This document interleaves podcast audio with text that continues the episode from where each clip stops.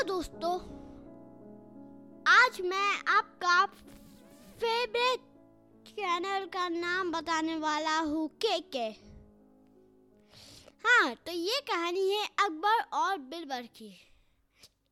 एक बार की बात है। दो दोस्त रहते थे।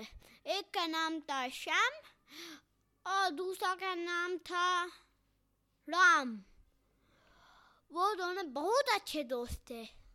वो एक साथ यहाँ वहाँ घूमते थे और एक साथ खेलते थे।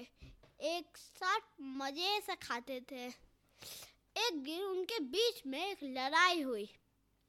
एक पेड़ आम और पेड़ की लड़ाई।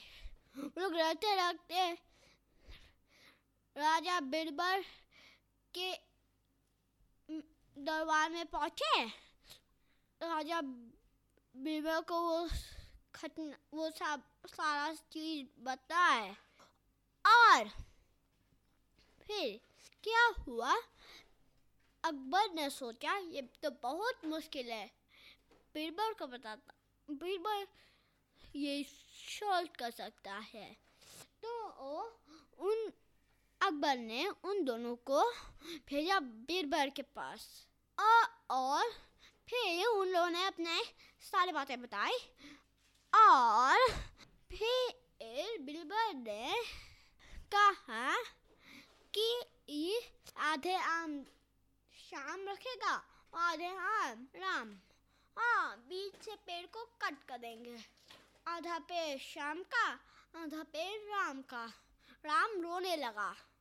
राम ने कहा, उसे सारे आम दे दो शाम को, सारे आम शाम को दे दो।